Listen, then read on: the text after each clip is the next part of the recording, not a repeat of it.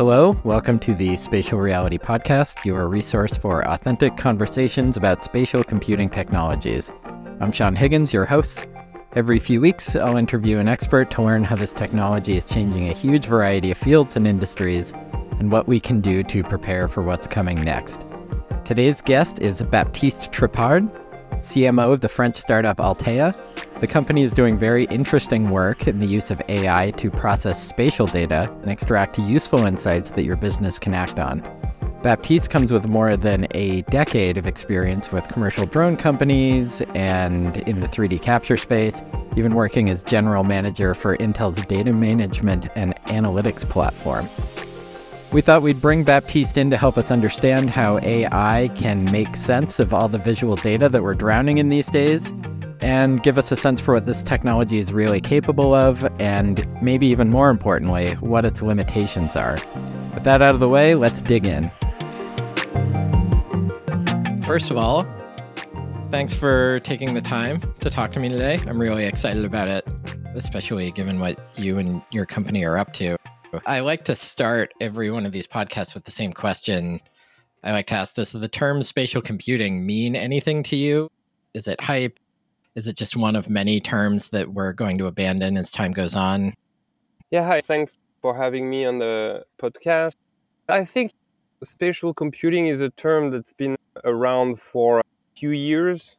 It describes well what we do in essence because it's really about adding some spatial information to uh, any kind of data to make it even more uh, relevant. And in, that sense, for me, it's bringing the real world closer to the digital world and vice versa. And what we do at Alteia is connected to that. We use the term spatial computing. I used that term also 10 years ago when I started in the drone industry. And I really like that that notion of connecting spatial information to other type of content to contextualize it and uh, make even more sense of it. Can you give me a quick overview of what Alteia does overall? I think it's a the sort of offering that a lot of people in this 3D technology space are probably unfamiliar with. Yeah, sure. So the way we think of spatial computing at Alteia and, what we do every day for the last four years is basically we help organizations leverage the exponentially growing sources of visual information sources like cameras, laser scanners, satellites, smartphones, or even now you know, like sensors, the lidar sensors that you have in uh, autonomous cars, and we use uh, all of that flow of visual information to enrich digital twins with more and more uh, information over time. And then, you know, what it enables us to do is assess the state of the systems that we observe over time, understand how they change, and as such, it enables us to make predictions and help organizations be more efficient in their decision making process, basically make the right decisions at the right moment. And how do we do that concretely? It's, it's easy. We have built a software solution that gathers all the technology tools to aggregate, uh, visualize, and process visual data at scale. And not only we do that visual data uh, analysis, but we uh, connect that visual content to the existing enterprise databases, or we connect also sensors data coming from uh, robots, machines to uh, enrich even more that flow of information and make even more accurate predictions. Spatial data doesn't just offer a way to enrich data that an enterprise or a company might be gathering. It seems like it's a necessary part of bringing together all these disparate data streams that we're accustomed to dealing with as sensors, IoT, and various kinds of data gathering methods proliferate. So it, it seems like the spatial data really is the key to bringing this all together and making it, I don't want to say making it talk, but finding the connections between these various data streams. Yeah, yeah, you're absolutely right. Not only it is a very important piece of information, it basically the base that unify all of that unstructured data into a single source of truth and unified, yes. The best example I could give is let's say you have a solar farm and you want to do some productivity analysis on it. And you use high resolution satellite data or drone images to take images of your solar farm. You would be able to identify a hotspot uh, leveraging that visual content okay? At the mm-hmm. same time the sensors on your solar panels will measure an instability in the electricity production on that specific area and but you will have the all the panels IDs and orientation of all the panels and so on. Maybe through your uh, geographical information system. So it's basically spatial information, the GPS information that will connect the hotspot analysis, the electricity production, and the panel ID that will actually make the maintenance plan and the maintenance operation efficient because you will be able to determine on which panel ID is your hotspot. You will be able to understand if there is a correlation between that hotspot and the instability in the electricity production. And you will be able to understand if you need to plan urgently or not such an operation in the real world. And only because there is that notion of interconnection between all of the data that comes from the, the spatial location that you can have a, a, an accurate answer.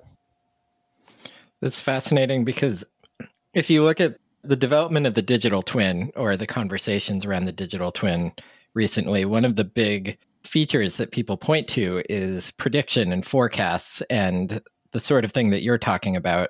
Why weren't these sorts of applications actually realized in the past? What does Alteia bring to the table that's new that finally enables us to get these sort of predictions out of digital twins? But that's a very good question. And I think part of it was already there. Statistics on single flows of data performed for a long time if you look at very big AI companies like Palantir or C3.ai, they have specialized in utilizing artificial intelligence to make predictions based on IoT and database information, right? What we do as Alteia is a bit different. We add a layer of information on top of that. And the reason why is if you want to make the best predictions, it's better to add more data sources because all of that enriches the model and all of that leads to better predictions. Why didn't we have access to th- such data yet? But three reasons. One, uh, availability.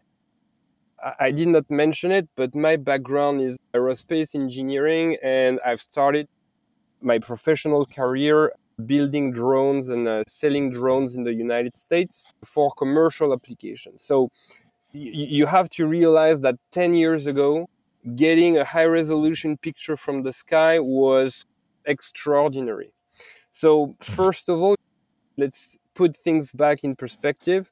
Access to visual information is fairly new, even if the first big satellite programs were launched in the 70s, 80s with Landsat in the US, mainly for agricultural reasons. Getting access to the kind of resolution that we need to make accurate predictions is very recent. Okay. Then mm. the second aspect is more technical. It's the availability of hardware to store and compute that information visual data is rich as a format. If you take any satellite tile, it's 10 gigabytes. Um, if you take a LiDAR point cloud uh, over a urban area, it's 100 gigabytes. Again, 10 years ago, with the connectivity that we had back then, with the availability of local servers, it was almost impossible to store and process that data. So the rise of visual information as an important source of information also comes with and it's correlated to the rise of cloud technology and mm. the massive ability to uh, store visual information and process information with elastic computing. And today, I mean, we work a lot with cloud providers. Most of the installations that we do with our clients are uh, cloud based. Finally, I'd say, you know, uh, it's also kind of a contextual slash technical issue. And again, today everybody talks about Chat GPT. NLP was also pretty hype. Everything that ties to computer vision is still a little bit more a niche. Why? Because it's complicated. It's probably more complex to handle than any other form of artificial intelligence because proving the value uh, might be a little bit longer, even if now uh, technologies are making it easier and faster to prove technology on collecting data. Having access to that visual information is a bit more uh, complicated than just plugging to your uh, IT and getting the streams from any other form of data. Mm. So, let's say an enterprise is pretty sophisticated about gathering visual data. They're aware of this development in artificial intelligence, machine learning. If this technology is broadly available to them, are there still complexities that would keep them from being able to use it to its full potential? What other sorts of challenges would necessitate working with a company like Alteia instead of doing this sort of thing internally? The first aspect I'd say is yes, make sure that data is available. And this is a problem that's kind of solved, I would say. We have built within our software platform data ingestion pipelines that make it uh, seamless to ingest, aggregate, and contextualize visual information. I can give you an example. We have clients that ingest LiDAR point clouds in our platform at a country level uh, repeatedly to get more uh, uh, understanding on their impact at a global scale. Uh, and all of that is automated. There is no manual operation anymore. So that's, that's the first thing. And then the challenges are more on converting the predictions of the AI models that we push to production into business operations. And mm. this is, I believe, the fundamental problem that AI and spatial computing need to solve to reach full scale. How do you tie your business operations to the predictions of your models? And we've solved that problem in two ways. First of all, we have built in our platform validation steps uh, where uh, operators, you know, uh, validate the prediction of the models at, at different stages of the analytic. And basically, when a result is pushed, it's been approved by a team of people. And the second aspect is if the prediction of the model is invalidated by an operator, then that new information is fed back to the model for continuous improvement. And it's basically the interaction of the human organization with the technology that makes the predictions of the models better over time and enable the organization at the end to make sure that the right business decisions are taken, if it makes sense. a core part of what you offer is assistance helping these organizations train the models themselves so they get useful information out of them, moving them closer to the point where they're getting just the insight they need out of their data rather than the sort of raw data sets that nobody cares to actually deal with. Yeah, exactly. And I would say even more, it's training their data sets to the business objective that they set for themselves. So people are too much focused on the accuracy of the model. Okay, do I have the performance? Do I detect everything I want to detect on my data set?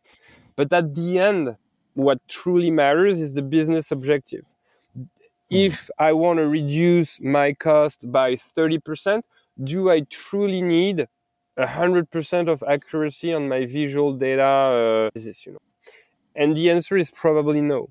So again, I think what's really important is to start with the business objective. I want to reduce my cost.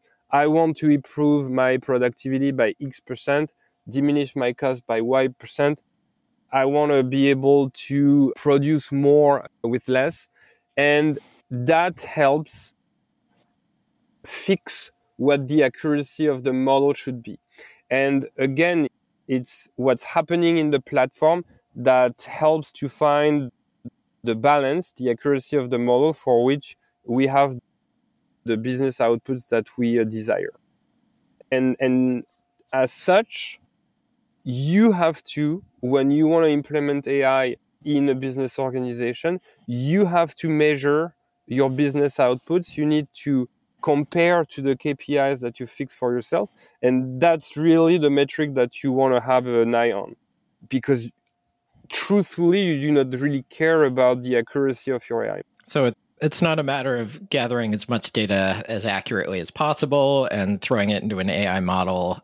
It also requires understanding what your long term goals are. And if I could put it this way, tuning the system so that it operates in this sort of optimal way in order to help you reach your business goals?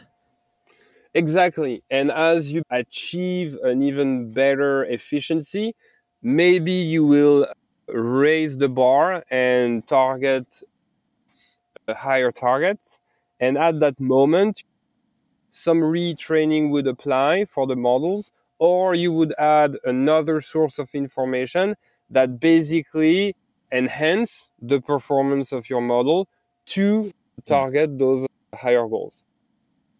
And that, that's very important because, again, none of the customers that we have worked with in the past, and I think none of the one that we will work with in the future, have static business goals.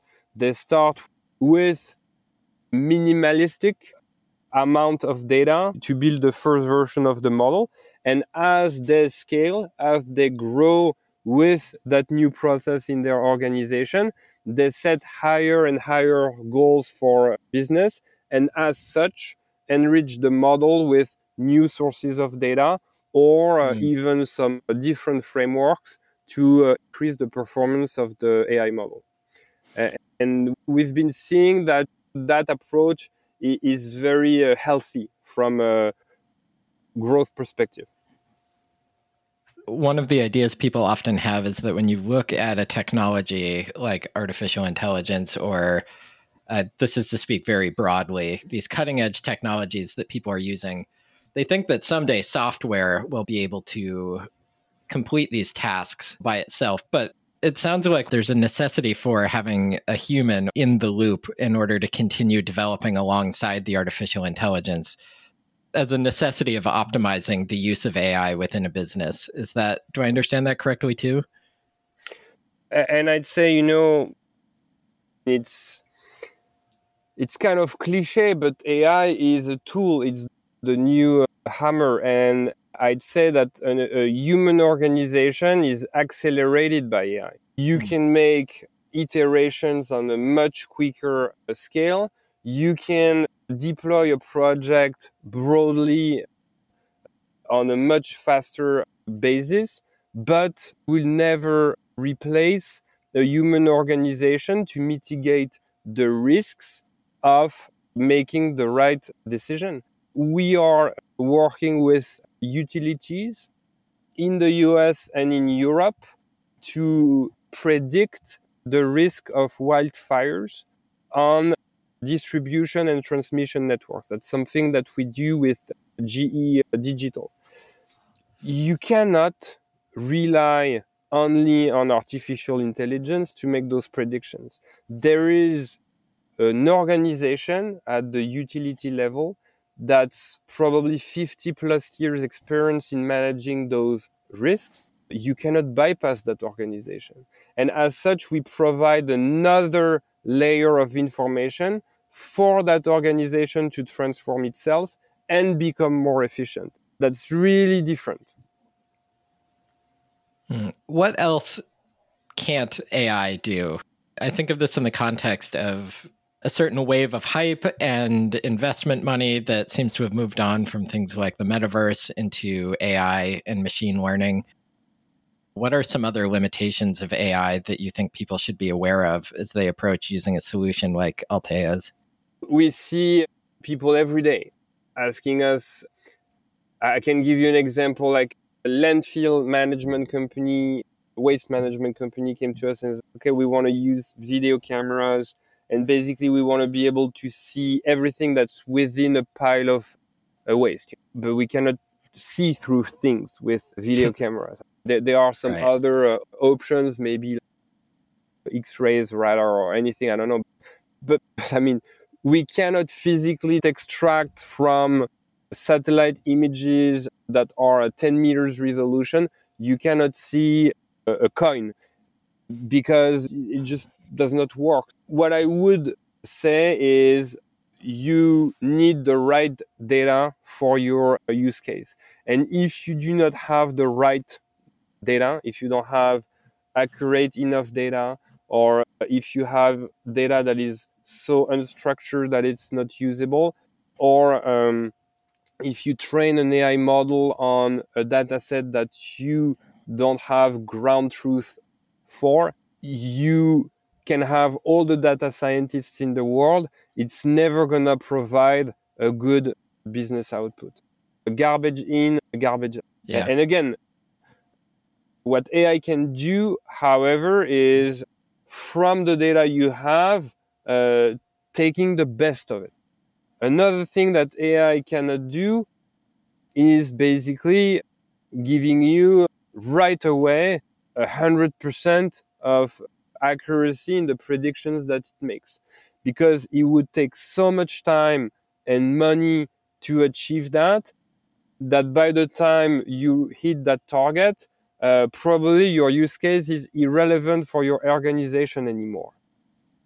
What you need to do in that sense is what we've touched as a topic in your previous question. You need to have the right organization rolled around your AI process to make it the most efficient as possible. So it it seems like to make the most out of AI, an organization would need to invest time and resources in the idea of AI more broadly without necessarily thinking of it as being, say, a tool for just one application. They should have a sophisticated sense of how it might work for them in the long term across a bunch of different application areas. Yeah, yeah. And time, resources, data. And that's why one of the best advice that I can give to people that are listening to that podcast and think of deploying visual data as a mean to improve their business operations is start simple. Have a use case, make sure that you have high technical feasibility of that use case that basically you can for that use case get data that is affordable and so on. I'll give you a, a pretty good example okay? We work on a project that is supported by the world bank on helping developing countries to assess their road network. What it means is basically create a cartography of the primary, secondary, and tertiary road networks across a country. And for that road network, uh, being able to uh, assess if it's a paved or an unpaved road, and for that specific road, create a roughness index, basically hmm. assessing the practicability of the road. Okay. You have two ways to do that. Either you take most expensive satellite images that give you a super high resolution and you basically create segmentation algorithm to uh, extract the roads from that imagery and then you use another set of very expensive imagery to uh, compute the attributes that i mentioned but for a country the size of let's say mexico it would cost you more than 3 million dollars okay and nobody can put $3 million uh, for a project like that I- am not saying they cannot do it in 10 years when the technology is proven, when having access to that information provides lots of benefits. But when it's a first step in the direction of spatial computing, the step is a little bit high. I- have not seen many managers getting $3 million as a budget from their management to launch a project. It's pretty rare. So the other approach is okay, taking a bottom to top approach. What is the information that is available freely? How can I leverage all of that information?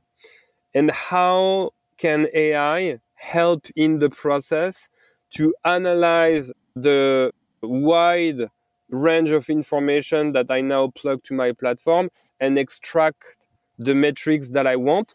Maybe it will not be 100% accurate, but it would be enough uh, to cover the needs of uh, the developing countries. And in that example that I mentioned before with the World Bank, we achieve 80% plus accuracy on the road network detection, then the creation of those attributes, and we've spent zero dollars on data collection. So all of the things that we've done was to leverage freely accessible data.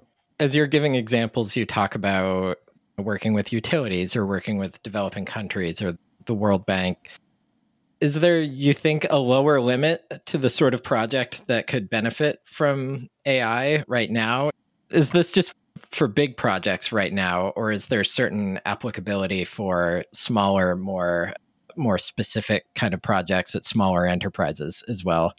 You, you touch um, a very important point of our business, which is, and the underlying question is, what is the replicability of an AI mm-hmm. process mm-hmm. across clients and across industries?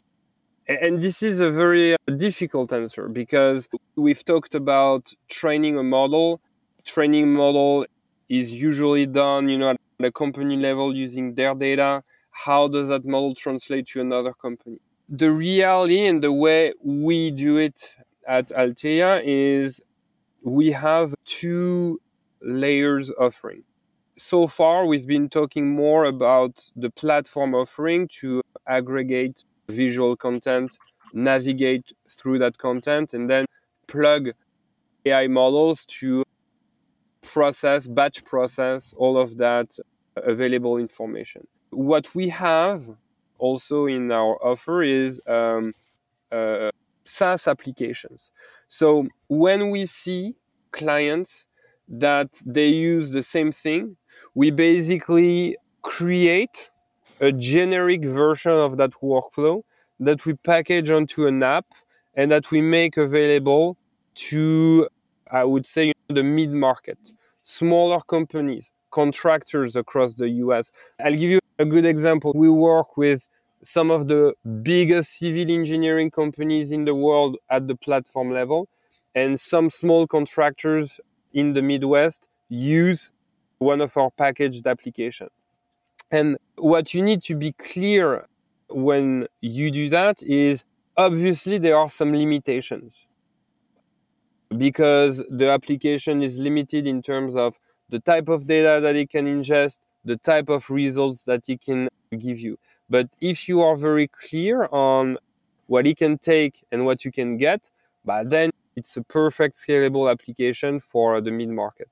And for an application that's called worksite management that helps mining operators, construction managers, and landfill operators over the world have a more um, precise view on what's going on on their sites.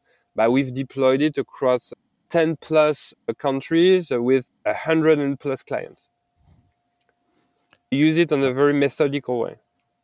So if there's a problem that's common within your industry, then it's possible that there's a pre-packaged AI product that wouldn't require the same amount of tweaking and then revisiting. There might be something that's more or less ready, but it wouldn't have quite quite the same level of sophistication as a a custom developed AI application. Exactly.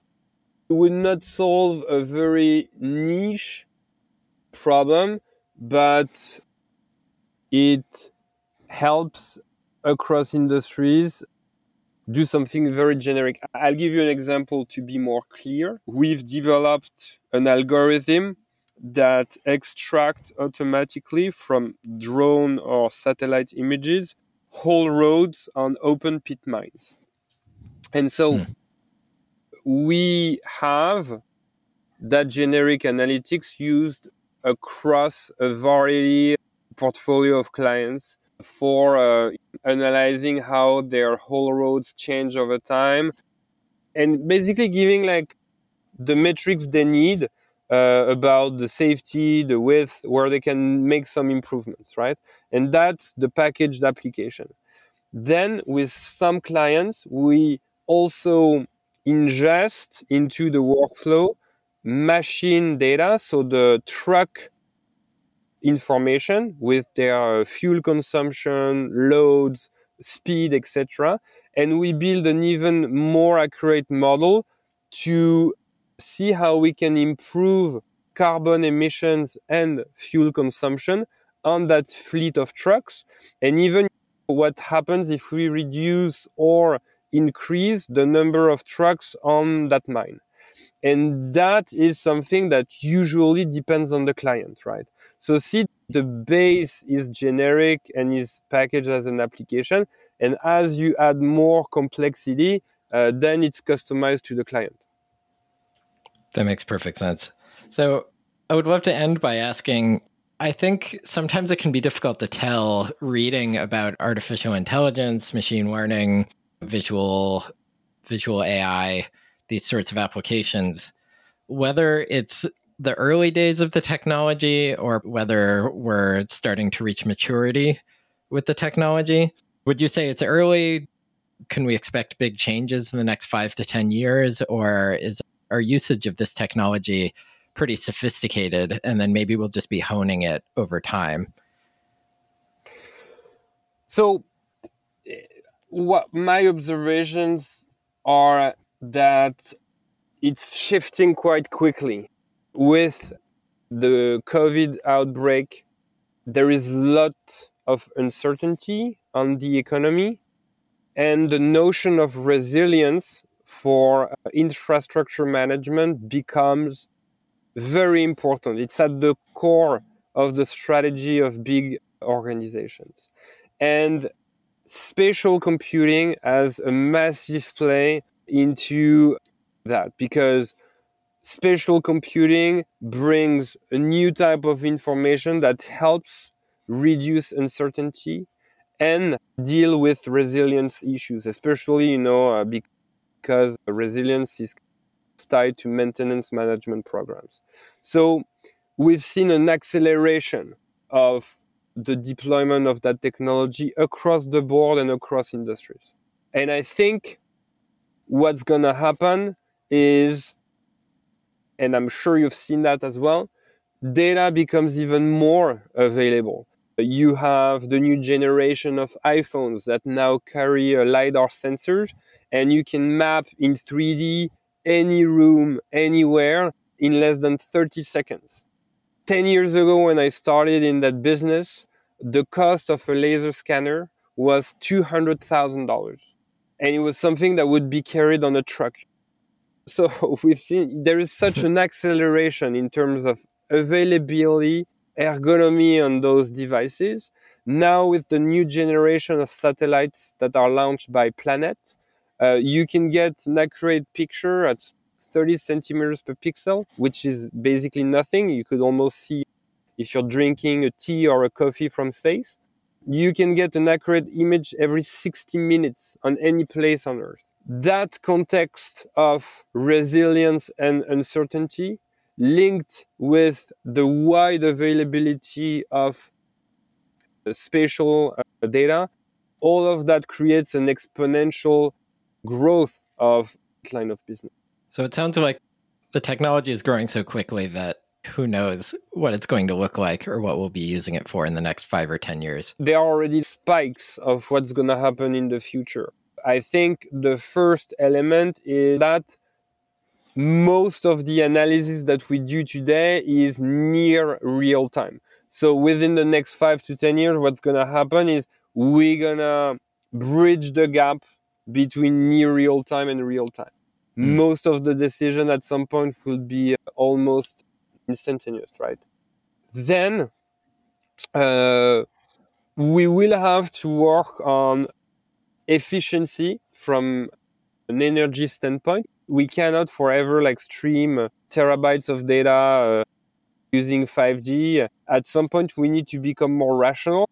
Edge processing is going to be the next big thing how we're gonna do and work on the decentralization of a platform like ours to do most of the processing at the edge on site and only transfer like the meaningful information to the cloud so every people mm. everybody within an organization has access to it and i think the last step is immersive reality augmented reality today all the business outputs that we are generating are uh, available on screen on the UI of the platform. Tomorrow, with immersive reality uh, glasses, why not automatically tell an operator when he's doing something wrong on an assembly line? How about displaying danger on a construction site so that every worker equipped with those glasses will see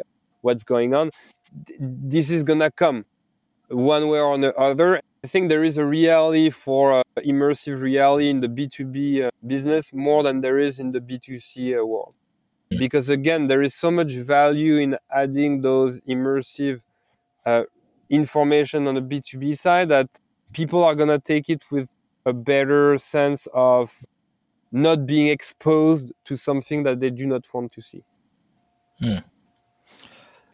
This has been really enlightening. I feel like there's a lot of information out there about artificial intelligence that maybe I don't want to say misleads, but can often hype it up beyond what I think the reality of the situation is. And so this is it's been really great to talk to you and get a better sense for where the technology is and what we can realistically expect for it to be doing. Thank you so much for the invitation and good luck with uh, the podcast. And that's all for today. Thanks for spending some time with us. If you like what you heard, subscribe wherever you usually get your podcasts. And before you go, one quick request. There's a leader in the 3D tech space or a colleague who is doing innovative work and you'd like to have them interviewed on the podcast, send me a note on LinkedIn. Later.